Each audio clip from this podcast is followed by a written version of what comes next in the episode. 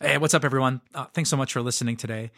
Uh, you probably know this if you listen to podcasts, but your willingness to rate and review what you've just heard is a huge blessing to our ministry. Uh, really, without that, it's almost impossible for people to find us and be blessed by us. So, would you take just a second to rate and review this podcast? Thank you so much. What is love? It's a really simple question, and yet at the same time, it can be a really tough one, too. And I think it's tough because everyone seems to have some kind of opinion or answer to the question. From Shakespeare to celebrities, music to movies, Google, Twitter, poems, sonnets, novels, books, everyone seems to say something about love.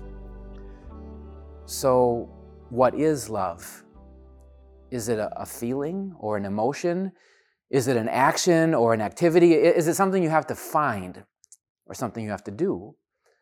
Is it something you should have for all people or some people, or do you love people differently?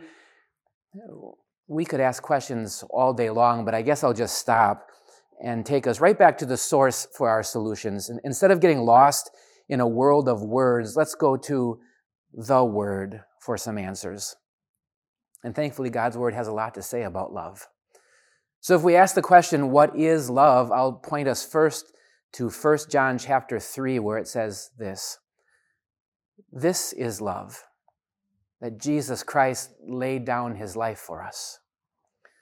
It's an amazing thing when we think about love and we look at the Bible on this topic over and over again. The Bible keeps pointing us right back to Christ and his cross. If we really want to know what love is all about or how God feels about us, then, then just look at Jesus.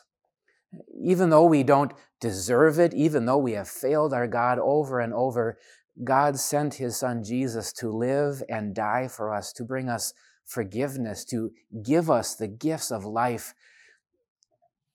I think you know another famous love verse related to this, John 3:16, for God so loved the world that he gave his one and only son that whoever believes in him shall not perish but have eternal life.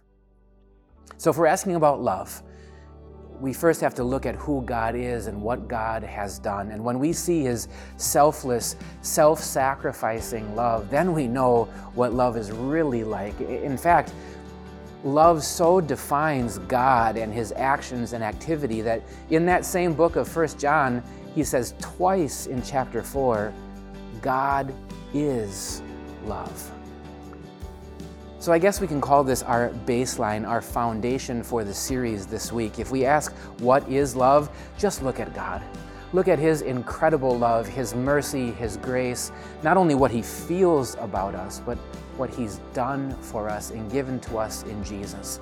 And now that we know God is love and what He's done, come back the rest of the week for the rest of these videos and we'll take a look at what this looks like in our everyday lives under this great umbrella truth that God is love.